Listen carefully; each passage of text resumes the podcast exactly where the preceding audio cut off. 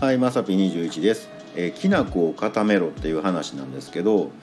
まあ、僕ね昔からきな粉すごいもう子供の時からね好きでねあのーねいいわっていうのがあったんですけどきな粉ってねなんかこう最後残ったりとかしてね粉やから食べづらいじゃないですか。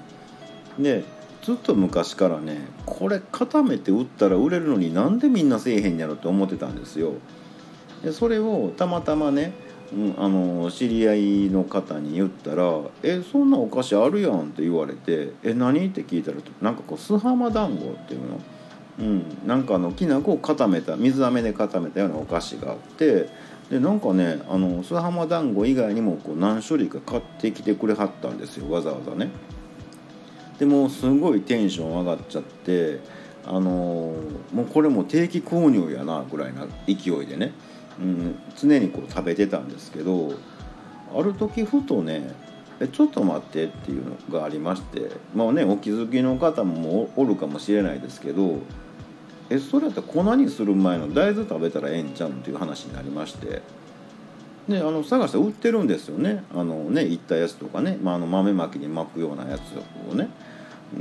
うん、あれね食べるとすごいなんかこう満足してこうね。なんかこう美味しいし体にもいいしね、うん、あ結構いいなとか思って最近あのハマってます。でなんでそれを思い出したかっていうとまああの節分ですよね。まあ今時あの豆まきとかしないんですけどねまあ皆さんね多分ね、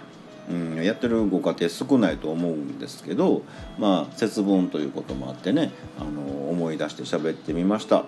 えー、2月2日にあのね124年ぶりらしいですよ。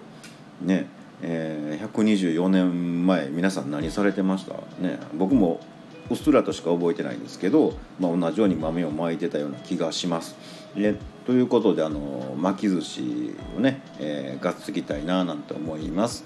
えまた下に並んでるボタン等を押してもらいますとこちらからもお伺いできるかと思います。ではではまさぴ21でした。